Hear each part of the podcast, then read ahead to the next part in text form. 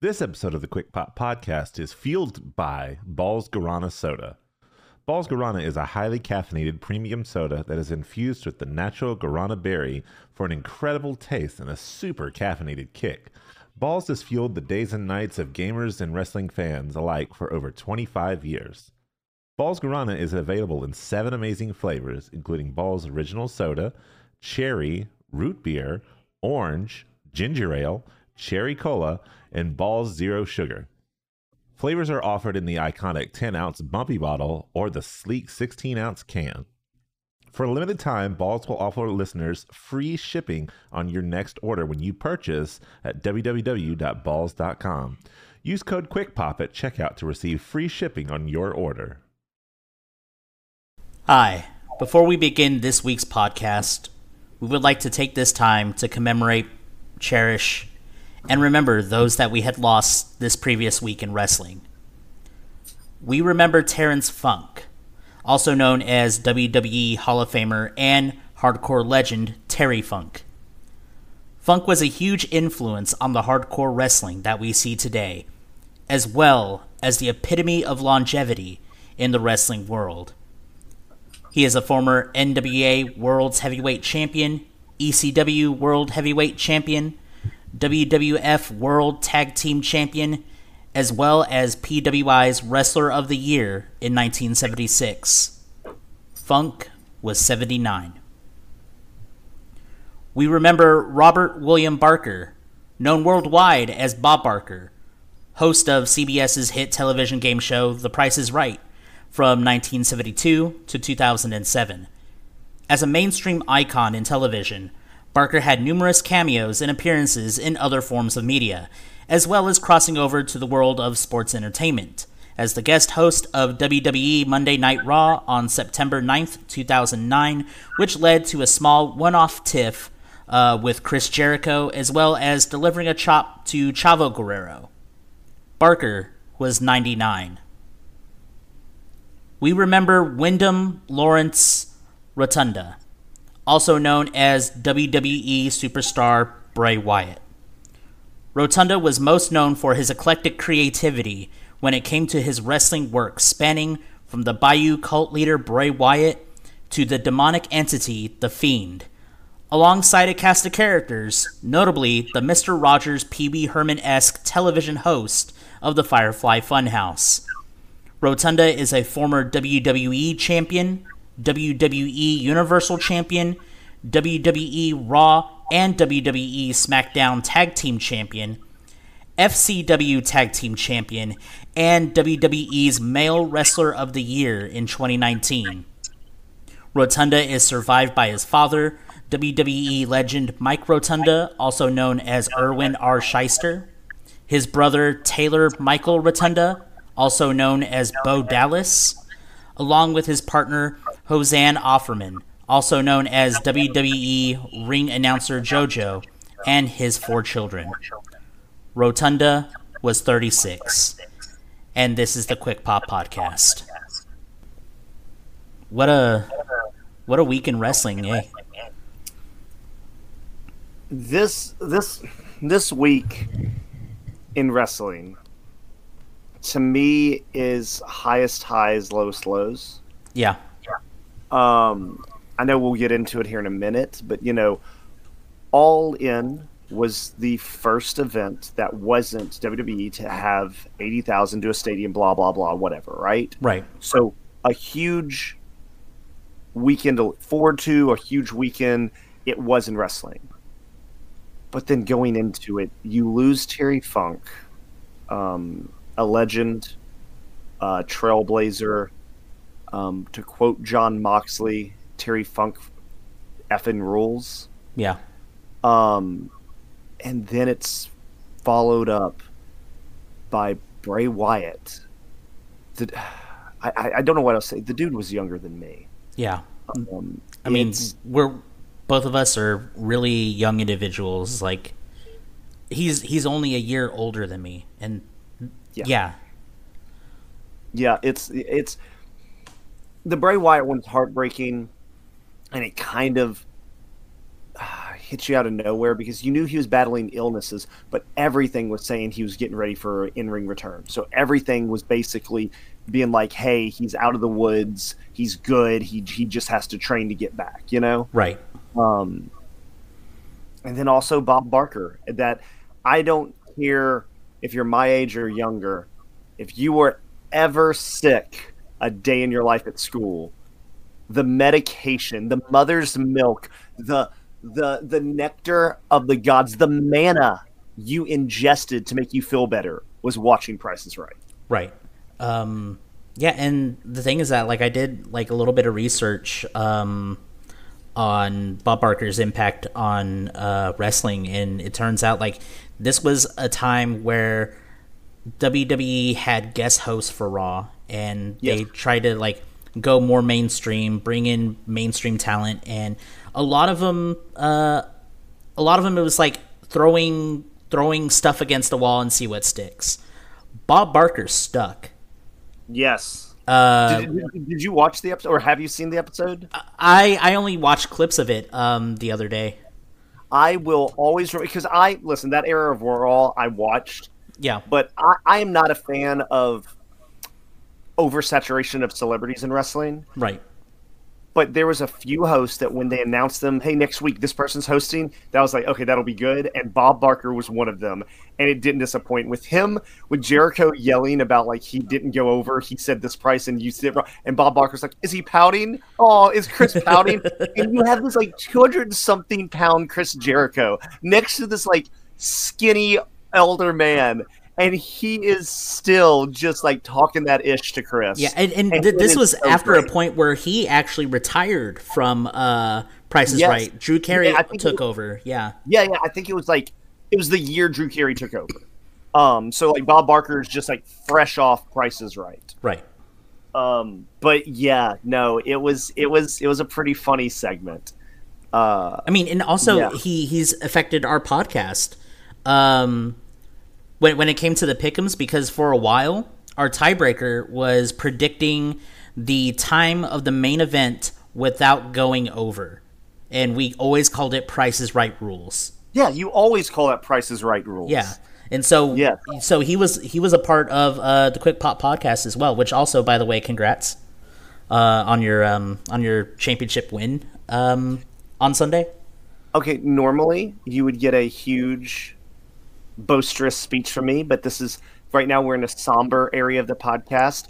So I feel that it would be rude of me to say I am the first Quick Pop champion that wins an event in London. I should be knighted, and I think I am now king of the podcast. Wait, are you are you the first? to win in London, yes. Oh, but okay, but like overseas, like I think Yeah, yeah. someone else won uh, Clash Yeah. at the Castle. But yeah, no, yeah, I mean, you're, But I'm the first one to do it in London. There you go. Uh, you can call me wait, Prince wait, wait, Jay. wait. Wasn't Call me the king of the podcast. Wasn't, crown me um, biatch. wasn't Money in the Bank in London? Let's see who won Money in the Bank. The Quick Pop podcast doesn't uh, recognize that. Uh, Money in the Bank did not have 80,000 people, so therefore I'm- it was I'm not as big of a I'm deal. So therefore, the I'm listen, listen, listen, listen. The king got involved backstage saying hi to Tony Khan or something. Like the king was there. Like so, yeah, it's a bigger deal. I'm making all this up. Oh. You okay, so you okay, I'll admit, yeah, you won in London, you should be knighted. You you should be knighted. Okay, but where's the butt? Where's the butt? I'm the one that gets to knight you cuz I did it first. That's fine. That's fine. That's fine, Ron. Yeah, but that's Knight me. okay. It, uh, it's it's the passing Knight me. it's the passing of the belt. It's the passing of the belt. Okay, fine, Ron. I'll say this: I'm the first one to pick an event that had eighty thousand people. How's that? How's that? Take it, take it. That's that's great. I, I wish I wish it was me, but I, I got one of the picks wrong, which we will cover uh, the latter half of this uh, podcast. But uh, yeah, just yeah, Bob Barker was a part of our pick'em uh, for a good while until I Yes. think it was like a a Ronda Rousey match that, of course, it, it's always a Ronda Rousey match that kind of ruins everything. Isn't it though? Yeah, but yeah, so Bob Barker hit. Terry Funk also like like the thing with Terry Funk is that he was old. He was suffering from dementia. Uh, he had he had lived his life, and it's still yeah it sucks because you know we did lose a legend that was pivotal in changing the landscape of how we see wrestling into a more hardcore style. Like whenever you think of hardcore, three names right now like three or four names generally pop up in your head, both modern and um, modern and uh, the past. So you always talk about Mick Foley, you always talk about Terry Funk, and then of our newer generation, Nick Gage and Jon Moxley. I would say. Yeah. But like those are the most common names and for Terry Funk to, you know, trailblaze without without Terry Funk, there was probably no no Mick Foley, no Jon, and no Nick. I mean, you could I- even put I- I Onita would in there. that, yeah. Put Onita in the top five. So Listen, listen, like, I mean, there's a reason that Terry Funk is looked at from Mick Foley as one of the best of all time.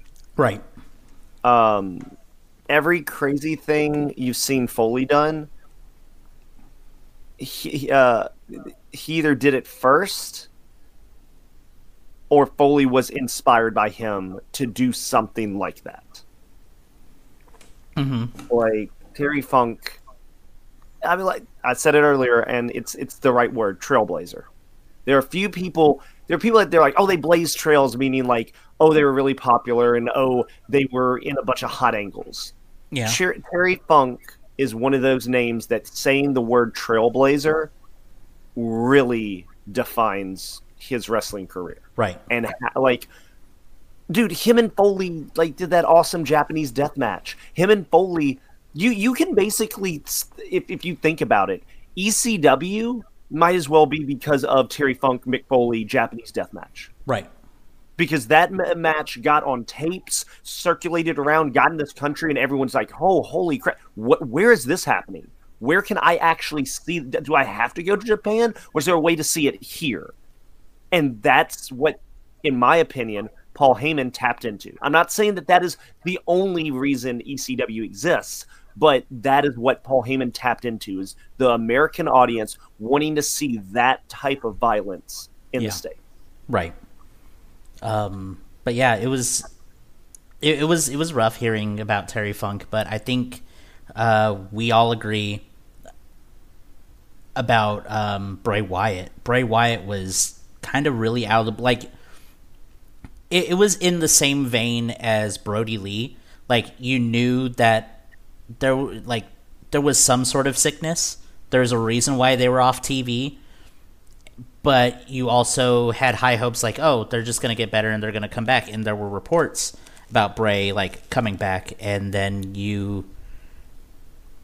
So I watched um, Being the Elite yesterday, and it sucked for these wrestlers that flew out to London because they found out on the the plane right there that um, one of their own had uh, passed away.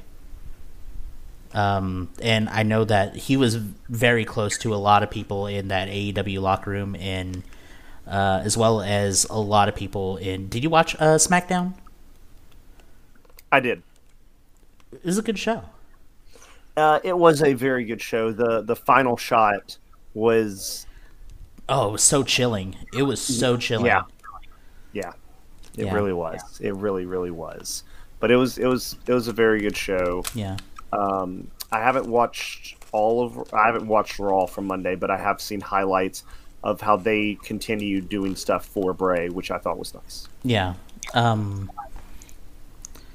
so when it came to Bray Wyatt, because he was like one of the unknowns from the Nexus, he was a Husky Harris. Yeah, Husky Harris. Husky Harris. He was one of the unknowns from the Nexus, and he also was one of the original members of Legacy with Randy Orton. Yeah. Yeah. It's just the dude. The dude was thirty six, man. Yeah, that's that's the part that just it, it is crazy. That's the part that's crazy. and it like so he had been having I I guess with some of the reports that have been coming out, he had been getting uh, ventricle issues in his heart, Yeah. and so they had actually suggested that you know he get like a def- a defib.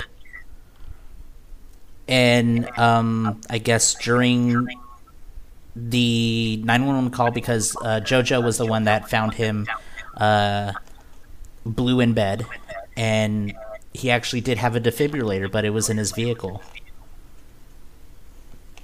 Um, and he and like you said, he was supposed to come back, and he was supposed to have shows, and uh, he had caught COVID, and that complicated everything. And unfortunately, uh, we lost a very very creative mind um, way too early in, in their career. Like he he was in his prime, and it Yeah. it sucks because literally there is almost no one like Bray Wyatt. I agree with that because here's the thing: is even though the uh, what was the lights out match, the, the Mountain Dew dark match or whatever, Yeah, yeah, yeah. like even though like we've talked about this, we weren't a fan of that, No. right? And we thought his storyline was going a little off the rails at that time. We also said that WWE failed Bray Wyatt. Oh yes, and I uh, that's what I was about to get at is uh, that was never a shot at Bray. No. That was a shot at we feel that WWE was trying to do something because that, that listen, I, you can't tell me oh Bray Wyatt pitched a Mountain Dew dark match. No, that was WWE trying to get uh, cross promotion and stuff, and they used it through him. Right. But also, like, I still wanted to see what else he could do because not I, like I said, I'm not gonna lie, he, sit here and lie and say everything he did w- w- w- hit, but No, no. a lot did, and the stuff that did was just so out of the box and different. Yeah, it was magical. It was just it was different, and it was making whatever show he was on feel different. And that's the thing about Bray is Bray was bringing something different to wrestling. Like it, it was still wrestling. It felt familiar, but it was just something new and different, and didn't feel recycled at all. Because even some of the stuff that we like that happens in wrestling, if you really think about it, you're like, ah, they're doing a variation of this, Yeah. right? Um, You could get But- close to saying that that was Bray Wyatt at first. Um, yes, but the way the way I kind of describe it is that he turned Vince McMahon on to like the campy B movies. Like yeah, yeah, he he turned him on to that. And then when it was time for him to I guess reinvent, he turned him on to a whole different side of the horror genre. And he was like if you're willing to bet the bet the barn on it, then go right on ahead. it really felt like what he did is he watched Lucha Underground, saw the cinematic um, backstage segments they were doing, Mm-hmm. and and he was like, "I love horror movies. Why don't I take take the, the, take the idea of backstage like cinematic segments?" Someone saw Not Kill Shot in AR Fox. That's right. And then he was like, he's like, he's like, I want to do a horror version of that, and Yeah. I want to just basically bring all the horror movies I like or ideas I have for horror movies and make that wrestling. Yeah. No, it was like the way it was done was brilliant. And even like on his return back after he was fired by the WWE, the White Rabbit, that was like you you watched every single piece of WWE live content just to get a hint of w- Yeah. what the White Rabbit was. And it, and then you saw reports from live shows where they would like play the play the song and then do the lights and there was so much hype. Yeah, it, it was it was uh, yeah, it was great. It was so di- it was such a different way to get people invested because whether it was him, I mean it was probably partly him, but whoever was doing it with him, um it was a way to get social media involved in his hype without having to have segments on the show. Right. And it was so so good. It was genius. Yes, it was so good. I mean, even back to his NXT days with the rocking chair and the lantern and the Wyatt family and like the swamp cult. It was just Oh, that was I- one thing. I did not know uh, Summer Rae was actually supposed to be part of the Wyatt family. I heard that as well, and I didn't know that either. She was, I think, originally supposed to be Sister Abigail, was it? Yeah, yeah.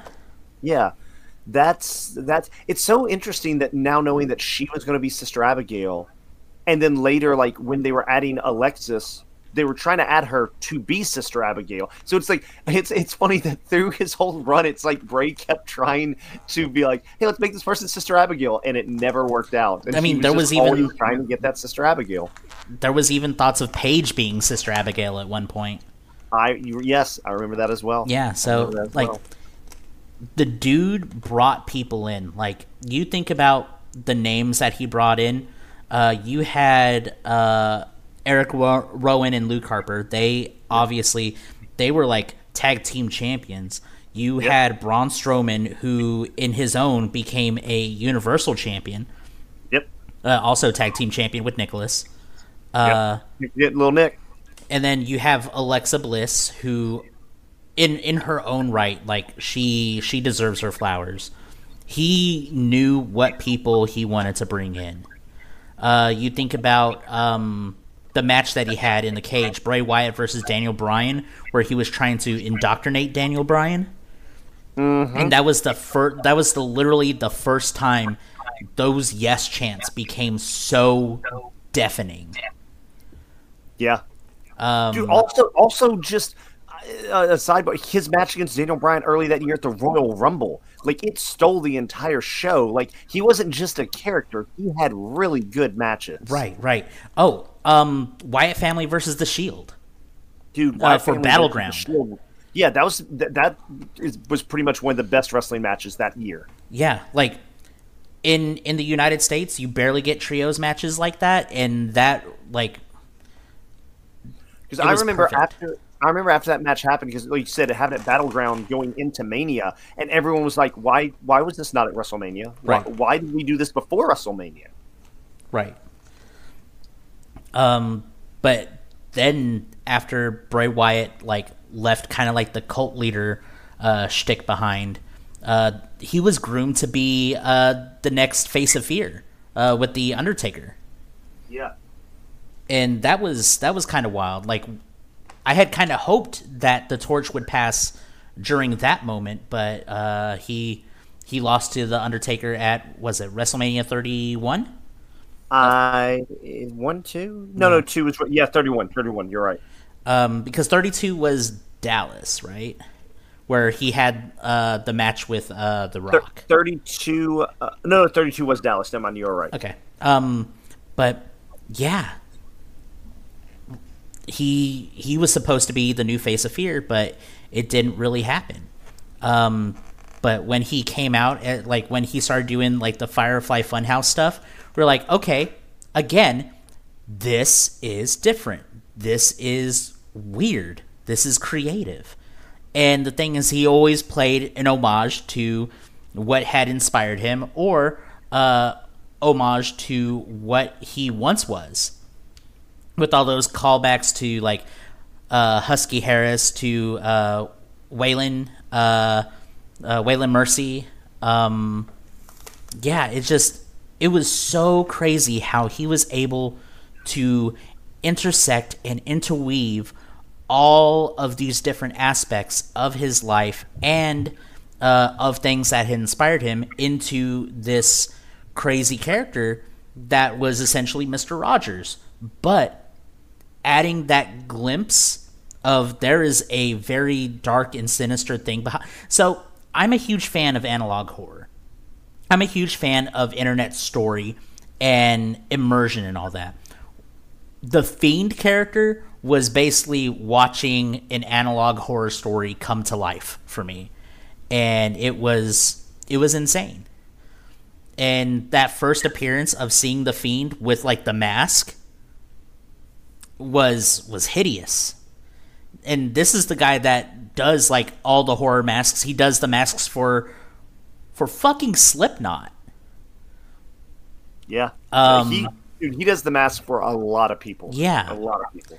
and just that first match where he comes out and he snaps Finn Balor's neck.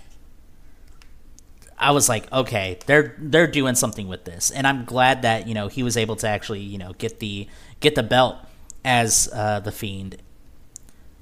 But I think the greatest Fiend uh, match was you got to thank the Panini that COVID era, uh, the COVID era of uh, wrestling, where he had that cinematic match, the Firefly Funhouse match with John Cena. Yeah, no, it was it was awesome. It was just everything about it was beautiful. And I understand some people now looking back are like, "Oh, I hate cinematic matches." Dude, that WrestleMania where Was- Undertaker and AJ, and then the Fiend and uh, Cena was So much great. fun. And the Fiend and Cena, to me, was more enjoyable Yeah, there were because it, it didn't even try to be a match. It was just an acid trip of wrestling. right, right. It was basically like you went through a warped flashback, like you you went back in time in the DeLorean, but it wasn't a DeLorean. It was like a Pinto that you traveled back in time in, and so the past wasn't what you thought it was. I mean, we got the Muscle Man dance. We got Cena just like pumping his arms like repeatedly. Uh, you saw NWO, um, and then of course the the the thing that was going around at that time was Jon Moxley was I think he did a uh, podcast. I want to say with Chris Jericho where uh, Jon was I guess, disagreeing with something that Vince McMahon was wanting, and Vince McMahon was reportedly saying, "Oh, that's such good shit," uh, and so they added it to the Firefly Funhouse match, and I popped so hard for it. Um, no, like the Vince puppet. The Vince puppet, puppet. yeah, yeah. my favorite puppet. Where he just goes, "That's such good shit." Yeah, like that's. I think that's all he ever said mainly. Yeah. like he, he may have said a few other words, but everything ended with that. yeah. Yeah, no, that was my favorite puppet of his. That No. was, that was so Bray great. Bray had a finger on the pulse the entire time. Yeah, and then after he got fired while still trips me out to this day. He got fired while still making the most merch sales topping both roman reigns and john cena and he he still got fired. Um when he came back with the white rabbit and what we had thought was going to be uh the storyline of the wyndham six um yeah there was just there's so much hype. Uh, there's always been hype around Bray Wyatt, and even there was that one moment. Um, I think it was on like a Raw or SmackDown where the Undertaker was there and Bray Wyatt appeared, and Undertaker was like, "All right, you got this. Like you're you're the guy." Like finally having that passing of the torch moment from Taker. Like, I'm glad he got to experience those things. I'm glad that he started to work with his brother again because we were we were thinking that uh, Uncle Howdy was actually Bo Dallas. yeah. Uh, I mean, it was Bo Dallas, uh, wasn't Yeah. it? I I, I want to say so. I, I don't think it's been like stated anywhere, but it wouldn't like it would make it, it wouldn't make sense if it wasn't Bo Dallas because Bo Dallas is still part of the. WWE. Yeah, I'm pretty certain that he. Uh, How that did Bo Dallas stay and not Bray? right, right. Yeah, just thinking out loud. But yeah, no. And this was all in a small span of time.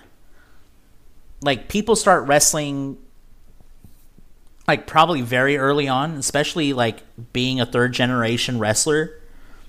Like wrestling was a part of his life like possibly from day 1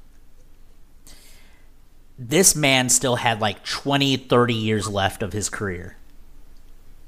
He literally could have been the next Undertaker. And should have been. He should have been. He and should have been. And should have been. It just, And all the stories you're now hearing of like the nice things he would do to people, like uh, Raw last night was in Memphis. I didn't get a chance to go, but Mm-hmm. of course I knew some people that did. And they recorded at once they went off the air, and Becky told this really nice story of the first time she was ever going to be in a tables match, and like she didn't know like how to do a tables match and stuff like that. And apparently Bray just walked up to her and was like, "Hey, do you need do you, do you need assistance?" And she said, "Yeah." And he just put her arm around her and walked her to the ring and kind of talked her through like the psycho- the psychology standpoints of a tables match and like hey you try to do this try to you know f- do, a bunch of fake table spots and stuff like that and basically just walked her through this is what you need to do and, ju- and just helped her out and he didn't have to do that Yeah. um, I did notice that uh, Seth also has a couple I think it's like heartbreaking. Some of the some of the videos that came out, especially from Alexa and Seth, um, yeah who were very very impacted by uh, Bray's sudden departure. Um, Seth had the Fiend uh, plates on his belt. I, I saw that yeah. Yeah. he he changed his plates to to fiend plates Yeah, like it, we're gonna be seeing this for. For- oh, and uh, apparently there were Uncle Howdy like merchandise and whatnot, like strewn across like backstage segments and whatnot. So I think they're still That's gonna. cool. They're they're definitely gonna continue to honor Bray because Bray. Bray honestly was a lot more, and Yeah. the fact that his life was cut short is really really sad. I'm also really glad to hear that they're doing the thing AEW did with Brodie, which is all uh, merchant uh, Bray merchandise from here on out. All pro, all everything you buy goes to his family, Right. um, and I think that that's really a cool thing to do. Yeah. I'm glad. I'm glad to hear they're doing something like that. Yeah. Um gosh, like it's seeing Yeah, it's- seeing that in like uh text. I think I just got back from doing something um and I was hav- uh, like I was having like a really hard day that day. Um my my bad. no, no, no, no. It's okay. Uh, because like life happens. Life happens, and things just take a turn. And one thing I, I will say is like I usually you know come to like the quick pop podcast like chat that we have, and it's like okay, let's we're here to lighten things up. We're here to have a party, and you know we just talked about Terry Funk passing away, and it's like you know that's that's sad, but I mean that's also life. Um, Bray passing was sad, but it's a completely different. It's a completely different beast. Because, yeah, way too young, incredibly young,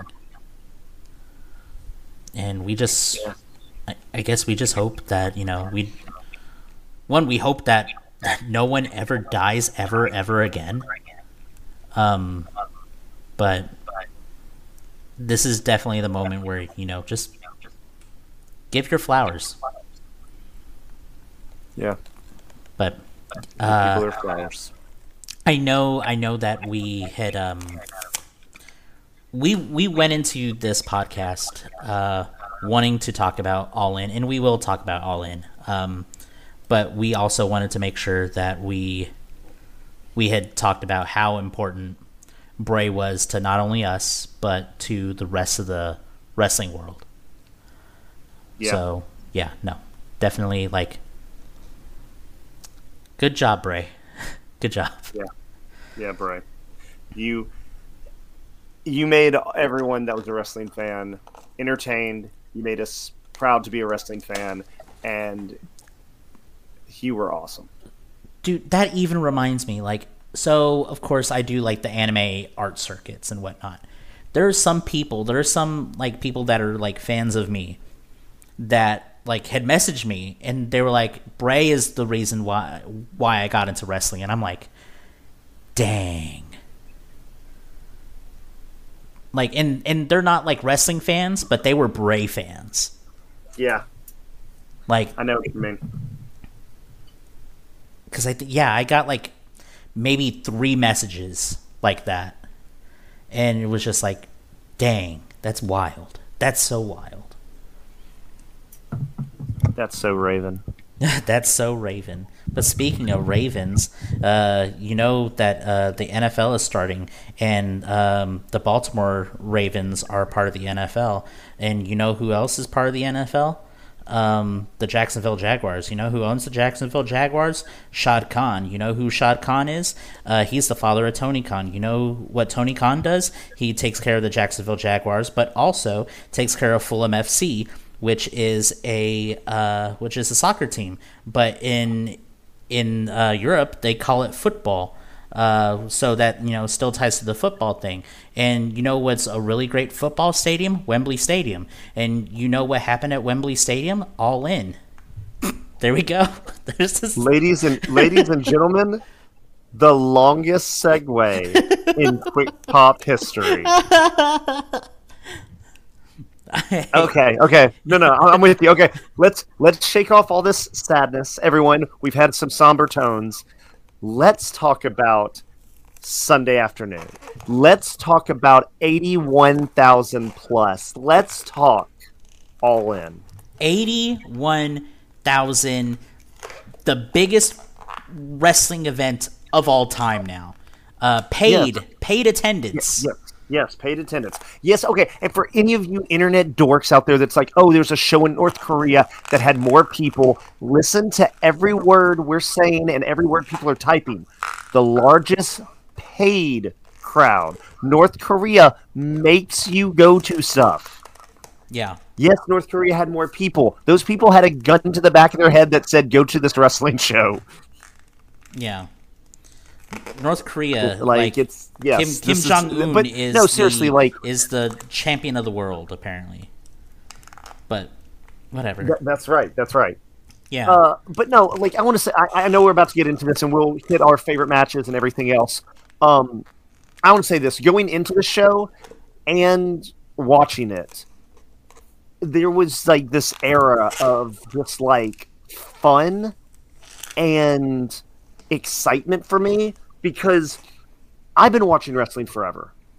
No other company outside of WWE has ever done a show this big and I think like wrestling fans are just getting lost in the tribalism of like fighting over it to realize how big of a deal this is. I don't care if it's in the UK, I don't care if it's in Australia, I don't care if it's in Antarctica. The fact that they pulled over 80,000 people to a wrestling show that does not have a WWE logo on it, that is an amazing feat. Right. And, And no one, no one should discredit deal. it. No one should discredit it. If No. you say, "Oh, well, WWE did that before," no, they didn't.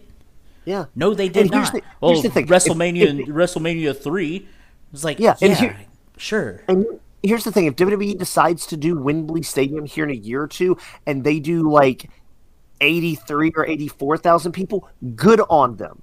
But here's the thing: the fact that another company besides them can do a show like this anywhere in the world, dude, that's fucking awesome. Yeah, it was possible. The fact that it was possible and they did it, like, give give WWE their due. They know how to market. But Yeah. we this weekend we specifically saw a a renegade uh, wrestling promotion that existed from a dare do the best, the, the largest paid attendance of all time, of all of wrestling, beating WWE, beating North Korea, beating like Japan, beating everything out of the water. Come on. There's there's no need for tribalism here. AEW did a good good. And Here's every the- and everyone's gonna profit off of that. Yes, here's the thing. You don't have to like AEW to say that this is very good for the wrestling world. Right. Um, you can be like, "Oh, I don't like how he books. I don't like this." That's fine. You don't have to. You don't have to like the product to admit that this is awesome. It'd be this, like I said, if WWE d- goes to Wembley here in like three years and pulls 83, 84,000, they could Good. be at the point where I don't like their product, but that's a good thing. Yeah. because it means that people are watching wrestling. It means there's money in wrestling. It means that there is more chances for televised wrestling, and that is what I want. I mean, the fact that All In London happened in London, where it, like, essentially, we get it. There has been a huge drought in London, uh, in in the UK for shows. Um, and that's why we saw Clash of the Castle in Cardiff. That's why we saw Money in the Bank in London.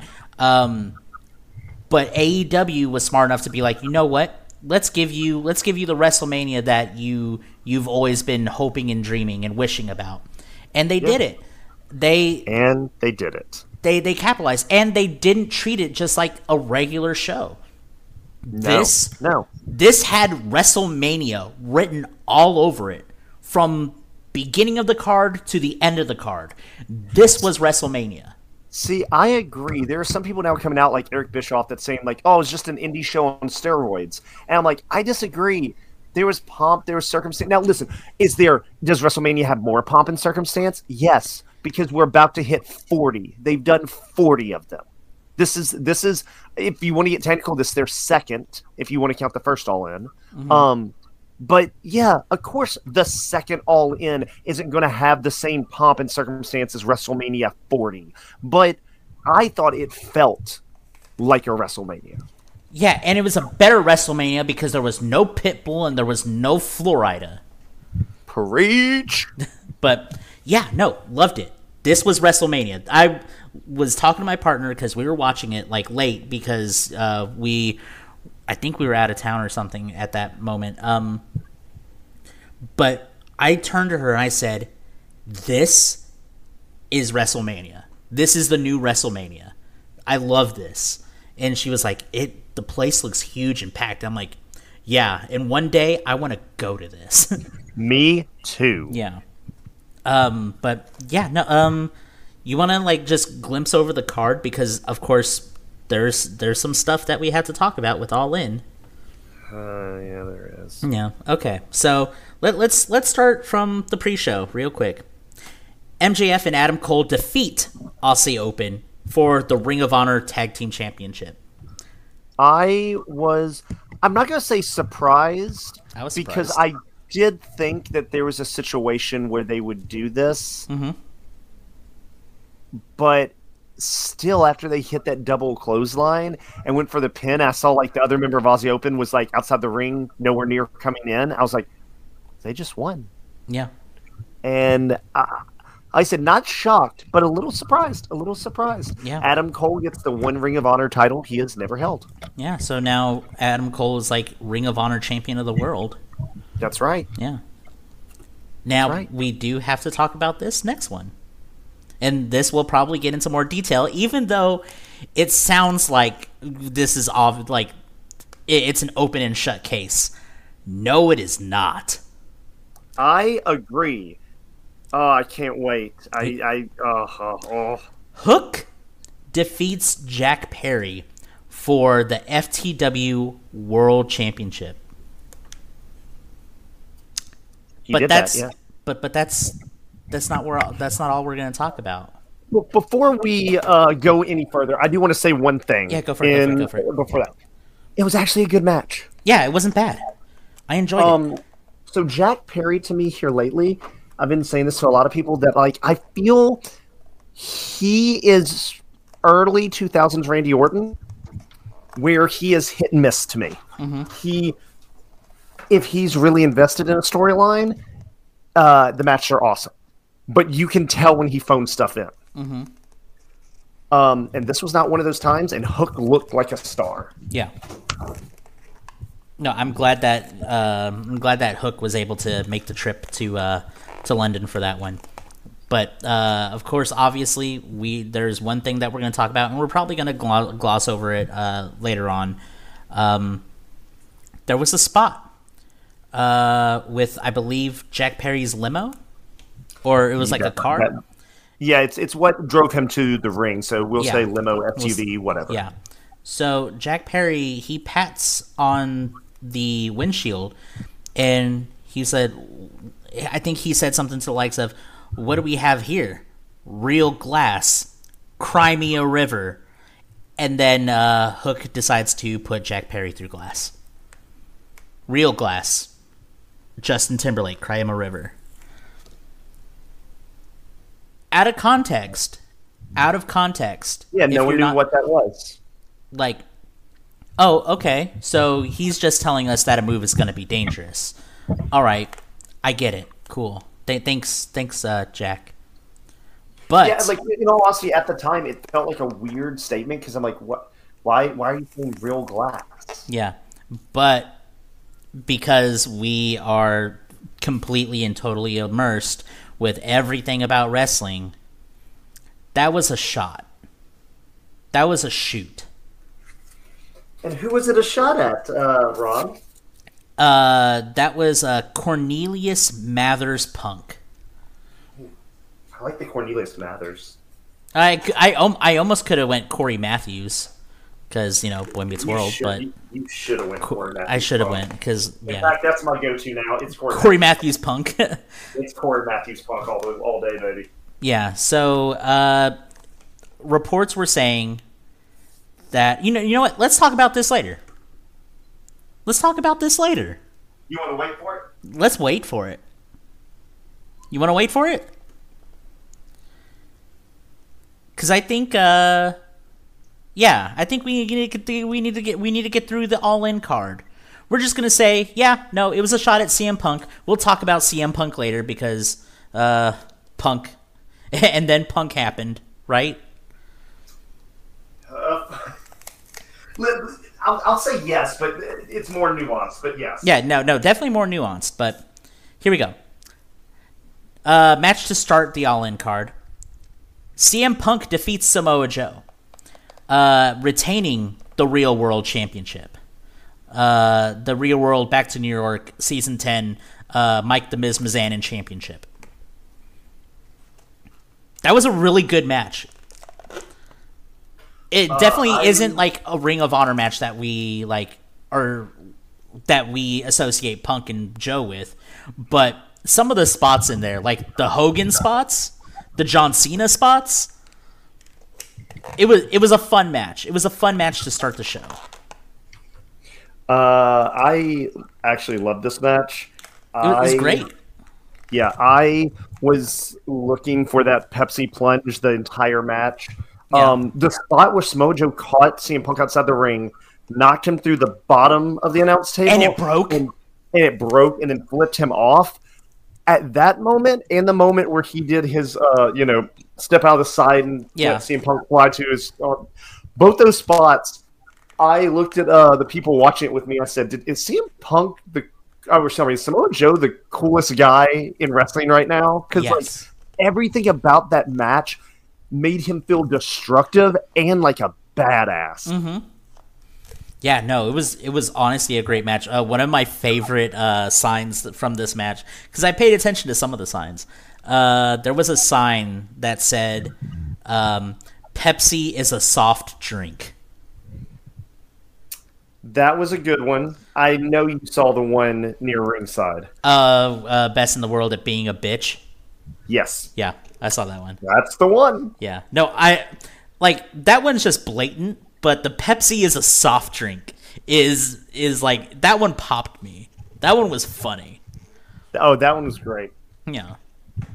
But uh yeah, no, uh CM Punk went on first, defeats Samoa Joe, and Real World Championship. He still has it. There we go. And what went on second? Bullet.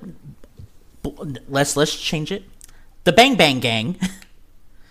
I, I love saying Bang Bang Gang. Oh, do you, Ron? no, dude, no, yeah. no one listening to this podcast would have guessed Bang that. Bang Bang Gang. Uh, the Bang Bang Gang and Takeshita defeat the Golden Elite, and they did it with a roll up.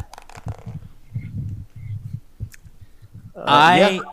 I loved how they took the air out of the place. It was a good match.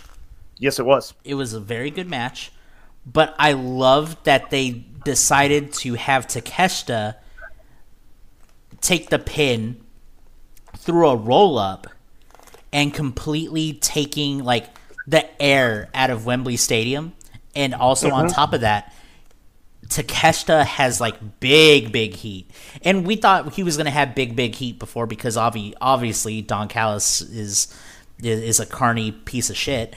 Um, having Takeshita do that, I'm so excited for the eventual like singles match Takeshita versus uh, Omega. Yeah, I, I believe they announced afterwards it's happening at uh, All Out Chicago. Oh, is it? Yeah, Oh, good, good, good, good, good, good, good. so this weekend.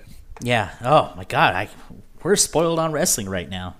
We are so spoiled on wrestling Yeah. right now. But no, great match.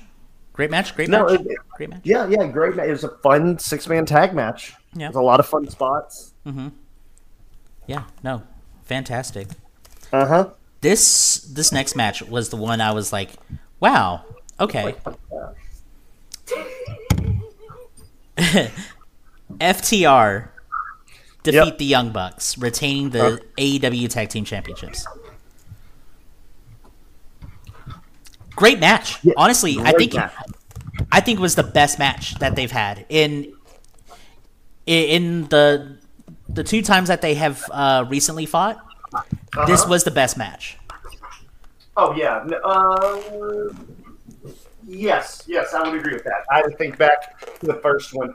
Um, I agree with that. Um, did you catch all the throwbacks to the other two matches in this one? Yes. Uh, the one Yeah. that I that the one that was super glaring was Cash Wheeler doing the uh, 450. Yes, him doing the 450, and then um, the Young Bucks with the uh, the roll up that uh, or so- sorry, sorry, uh, Dax with the the I forget what type of roll up, but the, the type of roll up he did to win the second one. Right, right. Yeah, no. Um, there was a lot of storytelling with this one. Uh, the the match itself was fantastic. So many near falls, so many shatter machines. Yes, there's so many shatter machines. I was uh, joking around this whole match. Every near fall, I was like, somewhere Eric Bischoff is screaming at his television. Yeah. No, it was brilliant. Per honestly, great, great match. Um, and this is the one that got you the championship because we thought that FTR was going to be dropping, and they didn't. They did not. I just I didn't think that FTR was going to be dropping no matter what, unless there was something we didn't know that was just like damning in this case. Yeah, yeah. Because the whole build up to this, not just FTR, but just the top mat- matches, they were saying the first one was for uh, Pride, the second one was for Revenge, and the third one is about legacy. And I was like, the Young Bucks have their legacy. FTR is the one that needs A legacy, yeah. well needs to like put a stamp on it, right? Right. And so I was just like, Young Bucks don't need the win. And to me, because you know the court date isn't like this week and All Out is next week, if it's looking bad, let FTR win here, stamp their legacy, and then have them drop the belts at All Out, take care of the legal whatever, and then come back. Like Right, right, that, right. that, that that was always my uh, thought process is like, if they feel they have to do something that's going to make them miss TV and may look bad with him being a champion, they can do that in Chicago. Right. Like let the big show be FTR's. You are the next big, or you are the tag team right now. Right, right, right. Um, yeah, no, that was probably one of my favorite matches of the night. You know what? Honestly, same. Same. Yeah, Um, we didn't the audio for the I, I I would say this is my only problem with the all in uh presentation. The crowd sounds dead a lot of the time. Um, yeah, like the Like, they sounded muted. Noticed- the two things that here's the thing. Okay, Thomas, uh, if we're going to talk about this, I, I'm going to praise and degrade this. One is the the crowd wasn't mic'd properly. No. Like they didn't have mics throughout. It seemed like they had mic, mics down low, Mm-hmm. but not out anywhere else. Yeah. And so it just felt like you could hear them, but they didn't hear that. They weren't didn't seem that loud. Right. But for you see videos online from the crowd of people recording It is ridiculously like It is- you cannot hear a thing. it is Like, deafening. it is, yeah. deafening.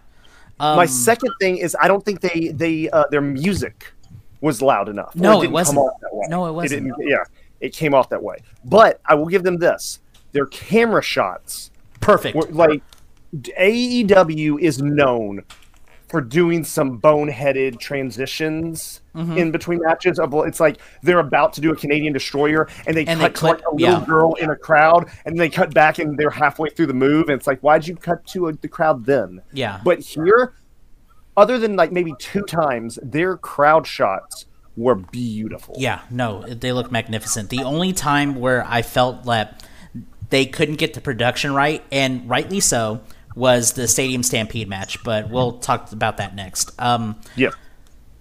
yeah, the reason why I bring up the crowd is that we missed out on some really golden chance, especially involving Cash and a Gun. Yes, I heard that they were they were singing. Uh, was it Wheeler has a gun or Cash has? a Yeah, gun? they, they, they were saying but like Wheeler has a gun or Yeah. Cash is gonna shoot you and stuff like that. I didn't that. hear that. That's Yeah, hilarious. Cash I knew they were singing like Wheeler has a gun. Yeah. Um, and then there was that one sign that I believe was uh, confiscated where it says, uh, oh, was it cat? Oh, was it? It said something about like Wheeler's got a revolver or something like that. Cash has got a revolver. Oh no, FTR, fear the revolver. That's Fear the what it revolver. was. That was it. That, that was I, it. I saw that too. It was Yeah. oh my lord. It was yeah. All of those were so funny. Yeah, so funny. I loved it. But yeah, no, no. Honestly, one of the best matches of the night. yes. um, great. Stadium Stampede match. Eddie and friends uh, defeat uh, BCC, Mike Santana, and Ortiz. Very chaotic match, very bloody match. There was a Yes. lot going on. Uh, Mox got the skewer uh, spot of all Yes. spots. Yes. Like I've seen those where they hit and like you, usually they fall and stuff. This Dude, one pulled. dude, the whole thing stuck, and then as he moved his head, it just spread out. Mm-hmm. It. Listen, I've seen skewer spots before. That was probably the one that. I mean, it. It's just as bad as any other one you've seen, but because they all held, it looked terrible. Yeah. No, um, there was definitely a lot of blood. Uh, Yeah. the the part where Orange Cassidy pulls out a bucket and like an empty glass bottle, smashes the glass bottle in the bucket, wraps his hand in duct tape but leaves the sticky part out and then starts shoving his hand in the bucket full of like broken glass. I was like, "What the heck?" Dude, we Like- have never seen Orange Cassidy go there. Yeah. And that was a lot of fun to see. It adds such a layer to his character. like honestly, the match was great. I think it was the worst Stadium Stampede, but obviously, Stadium Stampede are was usually a cinematic match. That's Uh, right. this is Although more like an Anarchy in the Arena, but even then, It, like, it, it was kind of an anarchy. It, it Yeah. basically all it was was anarchy in the arena, but they were in a stadium, so you can't You call it call it- anarchy in the arena. yeah. So Um, I, w- I will say this though, Ron, before we move Yeah, uh, yeah, yeah, uh, yeah, yeah. forward, you missed the best spot of the match oh when that little white SUV rolls up. oh, how could I forget? and they go into the back and she has weapons back there and one of them is a cooking sheet where she has baked cookies Exactly. Yeah. No, I that was that the spot. best one is they pulled out a cookie sheet with cookies and hit them with it I I love I love Tony Schiavone's commentary. It was like it's Sue. Yeah, It's just like it's it's saying- Sue. Yeah. yeah oh my god it was so great it was so great Oh, can No, we can it- we talk about commentary real quick? sure Jr. just needs to stop. ooh going after jr huh Unfortunately, all right given Go on he- your rant. Go on your rant. he is a legend, he is respected, he is admired, and a lot of the commentators uh, today uh, cite him as one of the two guys to watch uh, whenever it comes to wrestling. He came off as a curmudgeony old man that didn't really care to be there and it really took me out of some of the spots. Like some of the spots where you should get the classic like "bagad" from Jr. You you get him just like kind of just like not giving a damn, and it really took away from uh, a couple of the beginning matches because he was out there for a good maybe three, four matches until he got traded for Tony Schiavone, like midway through the um, the pape. Yeah, I did not. It, it got to a point with Jr. that I just like, if you're not in it, just don't be in it. You could you could interview people because he's still a great interview. Um, but when it comes to commentary, I think that everyone else does a better job, and he just came off like someone who did not want to be there. Yeah, I will say this: my favorite uh, commentary moment of the night was in the pre-show when Jeff Jarrett came out and started. Okay, I'm sorry if we have anybody from England that listens here speaking the truth Mm-hmm. about like uh, uh, wrestling and like how it's like not British wrestling but like American wrestling like built it and started talking all of them Mm-hmm. because Taz without missing a beat on commentary goes USA USA and, and, and- and then Taz just goes oh they don't like that here my bad my bad Taz, And w- I- honestly, yeah. like Taz, having Taz on commentary has been the best commentary move. I remember when he first started in WWE, I didn't like him. I was like, he's okay because he was so stiff. Once he got in his own and started adding like color commentating to his actual match knowledge, he's been great. He's Yeah. been so good. The chemistry between him and Excalibur, and even him Yes. and Tony, I, I Yeah. think that's the thing that's really missing with Jr. Is that there's no chemistry with any of them. yeah, it, it seems like he has a little with Tony, and that's it. Yeah. But it just yeah, no. Taz, gem. Uh Excalibur, obviously, gem. Tony Schiavone, classic, and he still got it. JR, man, he used to have it. I think he's got to the point where it's like Undertaker. Like, you want him to retire, but you're still happy to see him, but the product that he's putting out is is nowhere near what you have always imagined him to be. I agree. I agree. So yeah, I, I just I had to make that note just because we were talking about Tony Schiavone. Um, but yeah, um, here here is the match that kind of surprised the beans out of me okay. until the opening, until like the the first opening. Saraya defeats Toni Storm, Hikaru Shida, and Britt Baker for the AEW Women's Championship. Can I also gripe about this? I want to gripe about this. You're gonna. Uh, this is a Ron gripe. one women's match on a card that is supposed to perform in front of 80,000 people, and you only give us one women's match. You're not going to put Kris Statlander on the program. You're not going to put Athena on the program. You're not going to put Willow Nightingale on the program. You're not going to give us like any other like women's match, but you're going to you're going to give us oh, well, there's four women in there. There's like four women and there was like 40 men on this card. Do better. Do better AEW, please. Okay, that's my gripe. So, okay, I'm I'm gonna say something here. I agree with you, Ron. However, does AEW It- Have the okay, women have the have the women have the women's division? No. let, let- yeah, that's what I was about to say. So let me ask you this, Ron. Do you feel that they don't have the talent to warrant multiple matches, or do you feel AEW hasn't put in the creative effort? AEW hasn't put in the creative effort because honestly, you and I could could do a podcast next weekend and we could specifically talk about how we would book the AEW women's division a lot better than what That's it's been true. treated as. That's The fact that true. you and I That's could true. do that and they true. can't, like that's and every, and everyone listening to this podcast, you know, me and Ron's going to uh, book some fire stuff.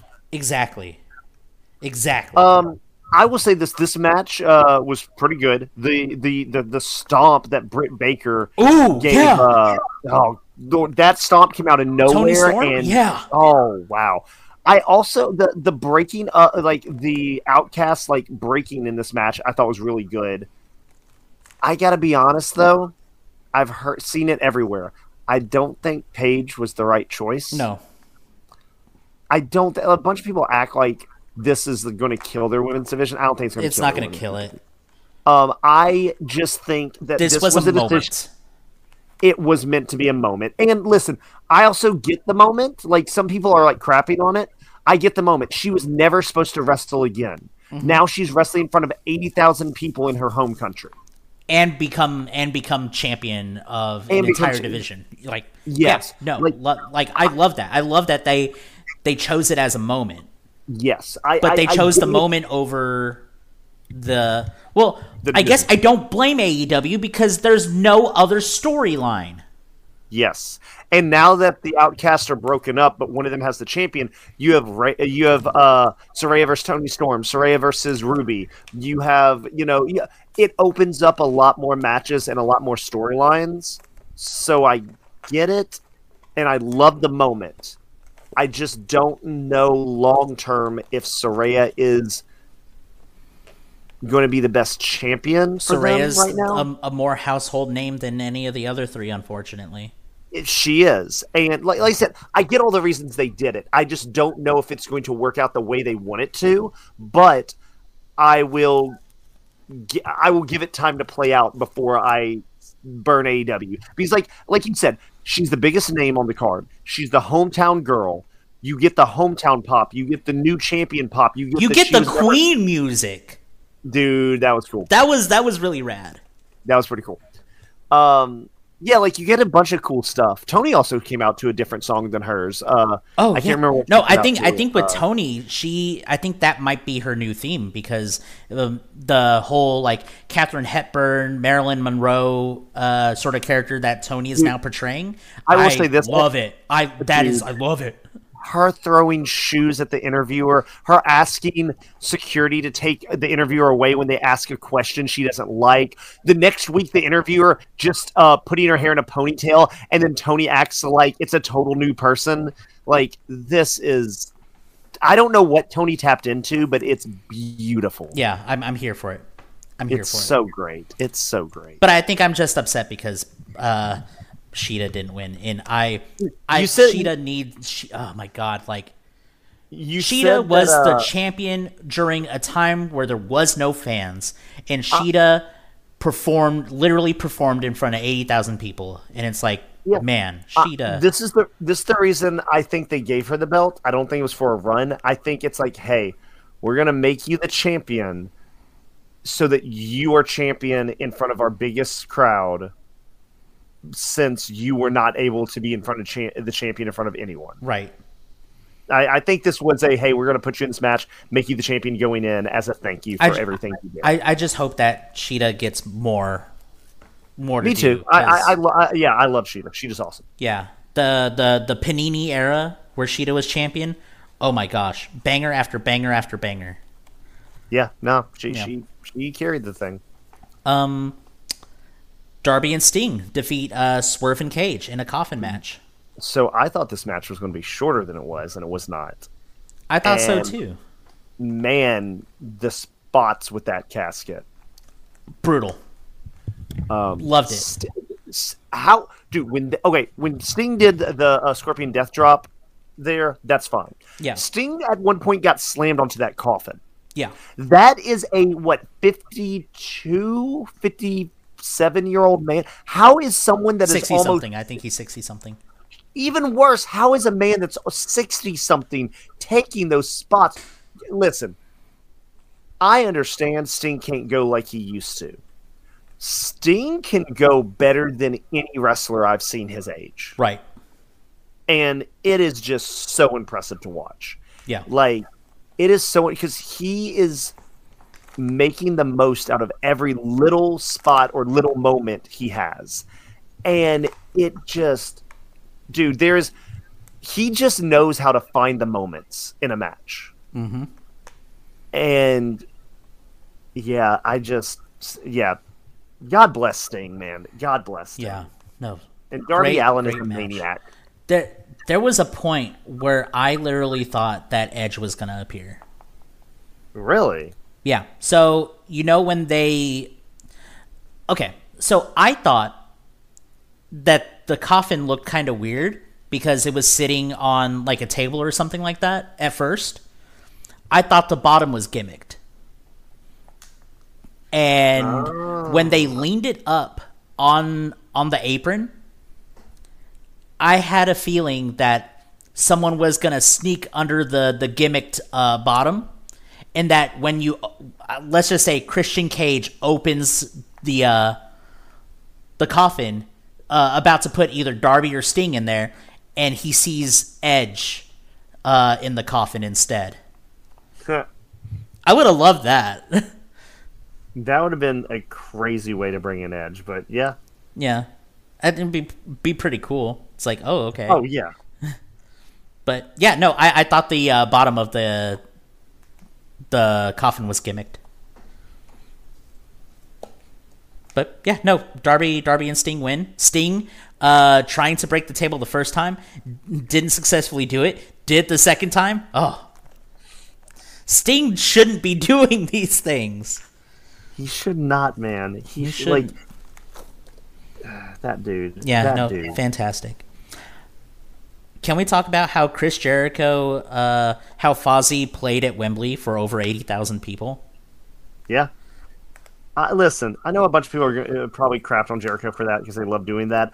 But dude, like, If you have the show- chance to play at Wembley this in front of eighty thousand people, this whole show to me, I think the reason I liked it so much is because it, like, okay, yes, CM Punk was there and blah blah blah. yeah, Joe never wrestled at WrestleMania, right. And Which now we, he got I, I will, that. I will get into that in a second. But yeah, Yeah, and now and now he got to do this. Like the Young Bucks were told they couldn't uh, pull ten thousand, and now they're doing eighty. Like there are so many people on this card that are not supposed to be wrestling for eighty thousand people, or they at least were told they weren't. Like I don't know. Like everything about this show was kind of heartwarming for me, just to think about how many dreams came true in one night right. and Jericho wanting to be a rock star and a wrestler and got to do like be a rock star like you said in Wembley. And That is something that you wrestle. You know that he's going to use that in a promo for the rest of his life. He's like, my band played at Wembley in front of eighty thousand people. Yeah. That's. I would do the same. I would do the same. And then also I wasn't sure how a Will Ospreay Jericho match would go, right? Same. Um, it was amazing. And once again, Jericho, and it's like Sting, where he's doing moves that it's like, you're 52. You shouldn't be doing these moves. Right. The move that were like, um, Ospreay had him in the Stormbringer, rolled him, and Jericho like landed and did like a flipping Hurricanrana kind of Canadian Destroyer move. I understand that Will Ospreay, you know, you have to have a dance partner to do that. Will Ospreay strong, quick, and all that, but still, at, at Jericho's age, that was ridiculous. That this was honestly my surprise match of the night. Yes, like uh, listen, Jericho's awesome. Will Ospreay right now is on a tear. like, Will Ospreay is one of the greatest wrestlers right now. Yes, agreed. But like, I wasn't sure if a lot of because Will Ospreay has slowed down some, you know, to like make things better, smoother, blah blah blah. I didn't think he would do a lot of high flying stuff because I didn't think Chris. It, it was not the Jericho. It was not the Jericho moveset. Yes, uh, and like I said, because of Jericho's age, Yeah. Dude, Jericho did. Like I said, there's like two to three moves that Jericho did that I'm like, holy crap, dude! At your age, you shouldn't be doing. We this. literally got Lionheart Jericho without the branding. Yes, we did. Yeah. Yes, we did. He didn't have the ring gear, but the Lionheart showed up. Yeah. Yeah, we, we got the Lionheart. We didn't get the Ocho. We didn't get the Painmaker. We we got Lionheart. And yeah. gosh, it was a banger. Now let's talk about this real quick. We we just we we led this for we led the podcast talking about Bray. The fire the the call about the fly the fireflies are out at night, and this is when the like Wembley actually got dark because most of the matches were in the daytime. That was so touching, and the fact that uh, House of Black came out with uh with the lantern, The lantern. Yeah, Yeah, yeah. real, real, real touching. Because Bray was the first to put the macabre, put the horror into uh, modern modern wrestling, other than the Undertaker. Um, yes. and we we see it all the time with uh, the House of Black. So yeah, fantastic. Um, and House of Black dressed in all white. It was so weird to see them in all white, especially Malakai. Um, but yeah, I thought, um, I thought the match was okay. It was it was what the- it needed to be. I think the match was like you just got Chris Jericho and Will Yeah. Ospreay putting on a banger. Let's Yeah. let's pump it down a bit. Let's regulate everyone's heart, and then let's hit them with the finale. The acclaimed defeat the House of Black for the AEW trios titles, and the stipulation was that it was a no holds barred match and involved uh, Julia Hart getting scissored. Uh, Ron, can we, can we say that on the podcast? Yeah, because Are that's li- that's literally what happened.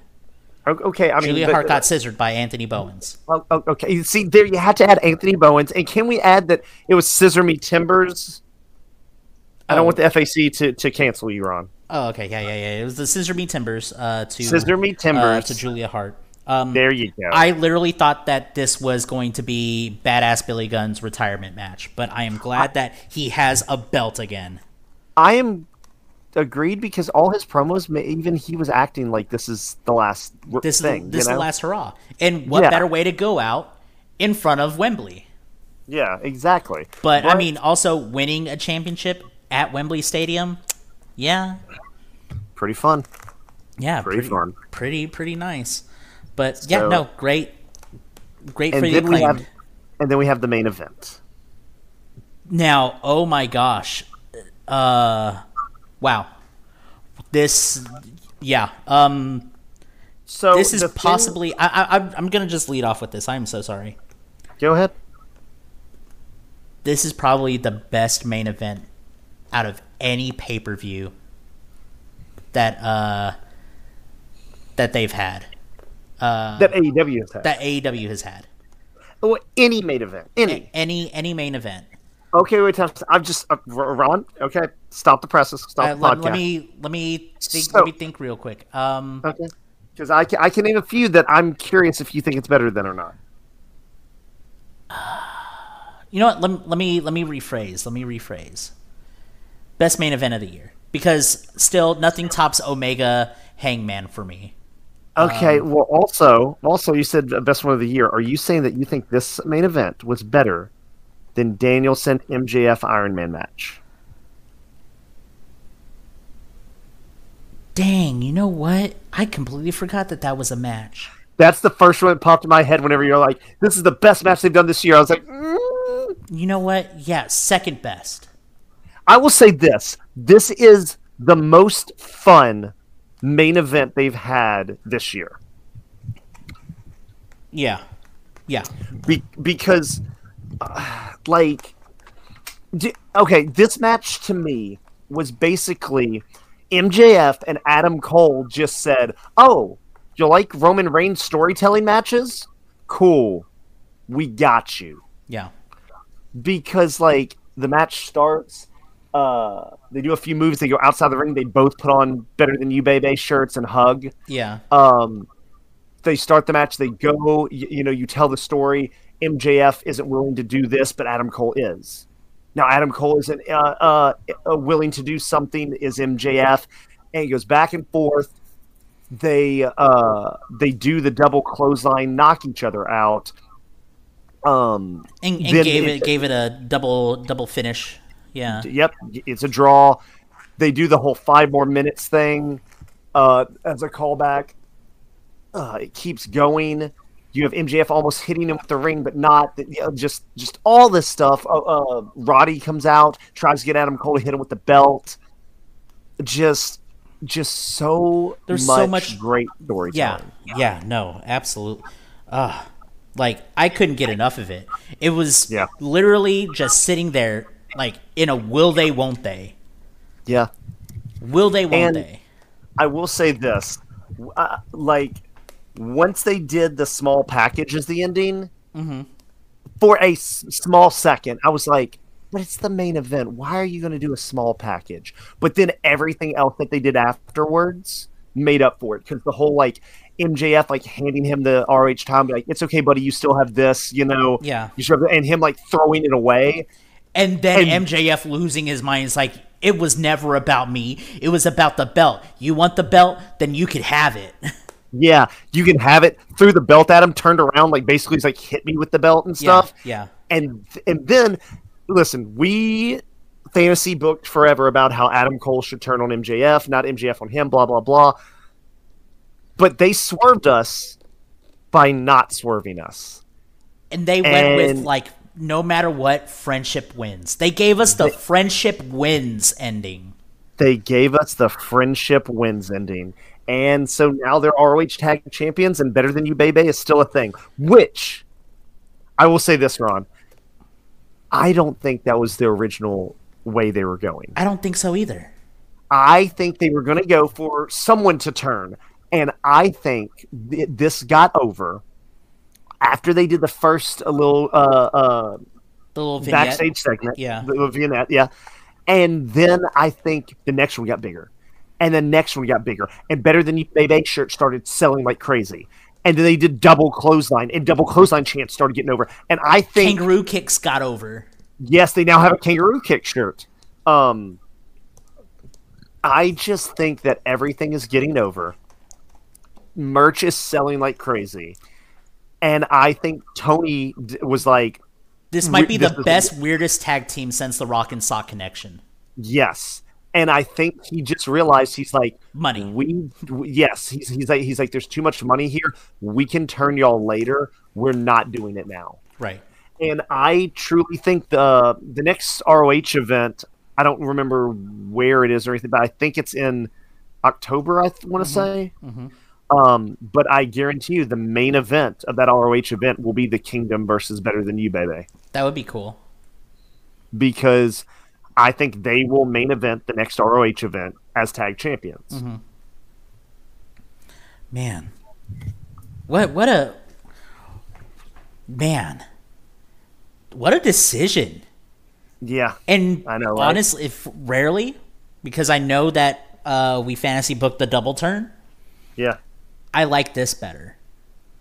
I I like it just because it feels out of the box. Yeah. Um, because like We're Adam in an era where we're like usually thinking, oh, when are they going to break up? Oh, Yes. will, will they? Can they coexist?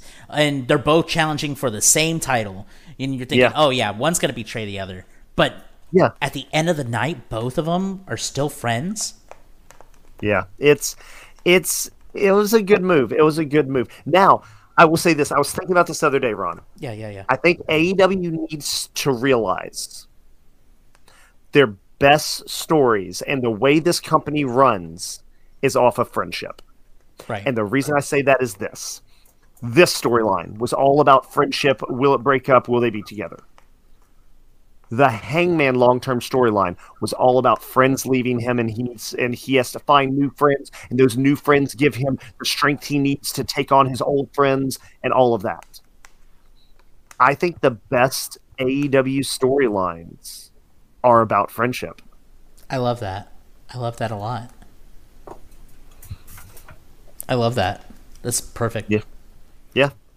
And I think it's about time that this company realizes that's like, hey, the storylines that your fans gravitate to are the friendship ones. Whether it's friendship breaking up, whether it's friendship remaining, whatever. It's all about like the friendship and the friends we make along the way is is, is what Yeah, why can't best friends be doing. like AEW tag team champions if we're gonna talk about friendship? They're the, Yeah, that's be- right. Oh, yeah, that's other. best That's other. friends. that's another story line about friendship is the whole like Orange Cassidy and them, and then the Wheeler Orange Yuta? Cassidy and Yuta, and- yeah, and Wheeler Yuta. That was another friendship storyline. Friendship. Like I said, they have a bunch of friendship storylines, and they all work. Mm-hmm. I guess we re- really resonate with being friends. We don't resonate with violence. We resonate with friendship. That's right. Yeah. So Yeah. literally, friends, just be friends. Just be friends. Just be friends. Just be friends. You know who's not being friends though? Who's that? Corey Matthews Punk. Okay, I guess we had to talk about this before we leave. Yeah, for a little bit. Okay. Um let's just go here. Let's just do this. I'll say what was reported. Uh, you said earlier about the uh, uh, Jungle Jack Perry boy. Um, he said the line about the broken glass. Yeah. Supposedly, there was a some other spot he was going to do with glass, and Punk was advising him, "Hey, don't use real glass. You know, you, you'll get messed up. You know, just use the the the gimmick glass." And apparently, I guess that rubbed him the wrong way. Yeah. And so he said the line. Well, apparently, after the match was over, he went to the back. Punk got in his face and asked, Do we have a problem? And there are two different versions of the story. One version is Jack Perry said some stuff back to him and like shoved him and started it. Another one is that Jack Perry said something and then Punk started the fight. Um, there have also been reports that at some point Punk got in a fight with Miro. Those have all been debunked. Um, it has now come out that maybe during their fight, monitors got knocked over onto Tony Khan, and Samoa Joe came and broke up the fight. Um, it, The it- it only been thing that was believable, like truly 110% believable, is that Joe broke up the fight. I agree. I agree. Because I think Um, what the report said is like Samoa Joe was pissed because uh, that meant that if anything were to happen, he wouldn't be wrestling at Wembley. Yeah, yeah. And also with Joe being a former bouncer, he knows how to end fights. Yes, he does. Which also makes the the move where Joe caught Punk, bust him through the table, and then flipped him off. Makes that almost seem like maybe that wasn't in character. Maybe that was actually Joe ticked off. Yeah. Um, but yeah, there, there there's a bunch of stuff out there that are being debunked in this. In fact, they even said both of them are suspended, and now it's come out that CM Punk has not been uh, contacted by AEW to say that he was he's suspended. Yeah. So no, no one knows if they are or aren't suspended. Uh, like, there's so much stuff up in the air right now. All I want to say is this: CM Punk is a known shit stirrer, and he has done some stuff in this company that is very questionable. Jack Perry took that shot. See, I'm not saying CM Punk should have gotten a fight with him over it. But if you look at the bare bones of this, an old wrestler is trying to tell a new one, hey, don't use real glass, use gimmick glass so that you don't get messed up. And he got mad about that. I understand Punk may not have said it in the nicest way or whatever, but that's still somebody looking out for a younger wrestler. And then to take that and take a shot not once again, I'm not saying Punk is in the right. I'm just saying it shows a lot of immaturity on Jack Perry's part. Mm-hmm. I think I think when there's smoke there's fire. Yeah. and I highly doubt that this is the only like real altercation that's been going on. It's just we don't hear about the others. Oh yeah, no, I, I heard that before the Muffin Meltdown, him and Jack Perry got into it about some other stuff in the Yeah, past. like I think there's there's history behind that. yeah. Um, but it's also like widely publicated that CM Punk isn't well liked in AEW, and it's also widely publicated that um, there's a collision was basically a way for AEW to get money off of CM Punk's name. Yes, uh, for them to not just have to pay him out. Right. We'll we'll keep an eye on what happens because I mean this this happened this is happening a lot. And oh, also did you hear about the reports that there were there was no one there to pick up CM uh, CM Punk at the airport so he had to ride the train?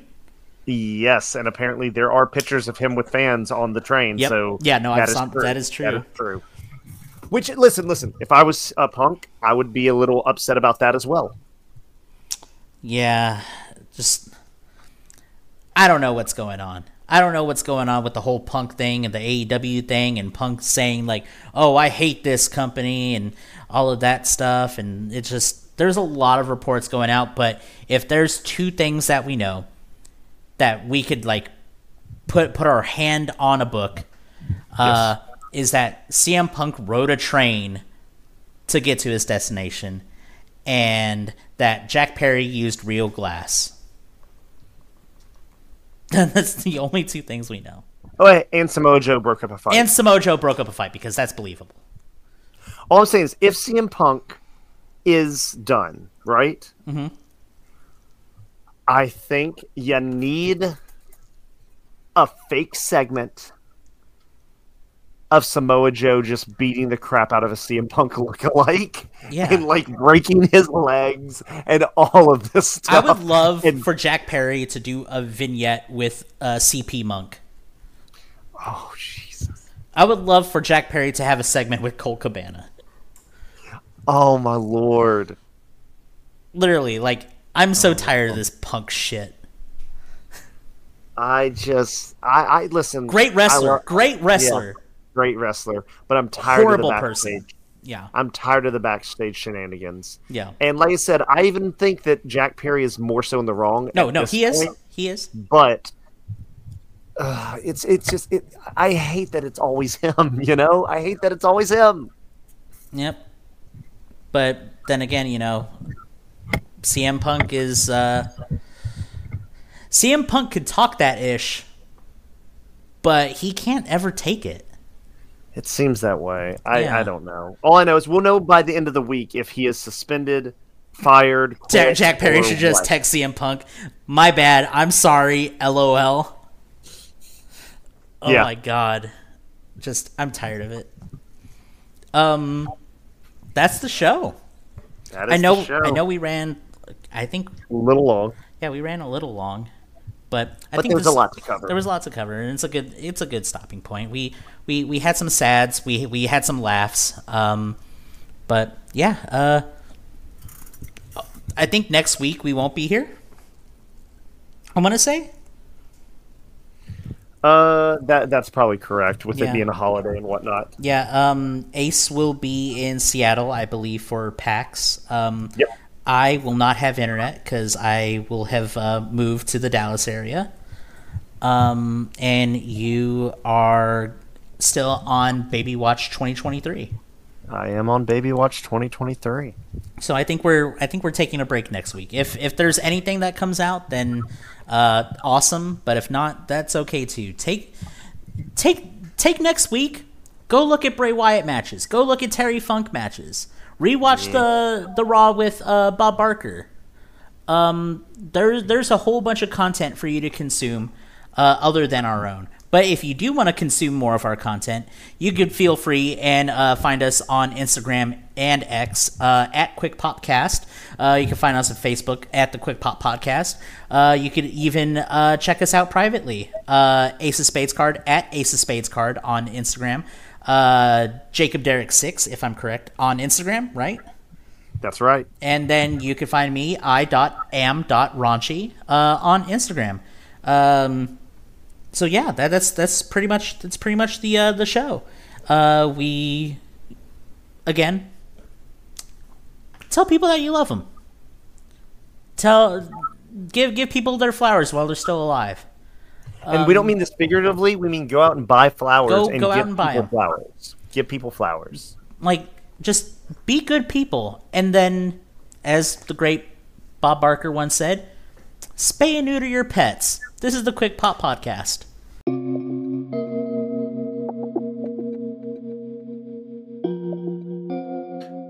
Make sure that you're following us on all of our social medias, including Twitter at QuickPopCast, Facebook at the Quick Pop Podcast, and Instagram as well at the Quick Pop Podcast. Any of those are great ways to reach out to the host of the show, and we'd love to talk to you as well. We are constantly speaking on current events and would love to hear your opinions on stuff too. So get in touch with us today.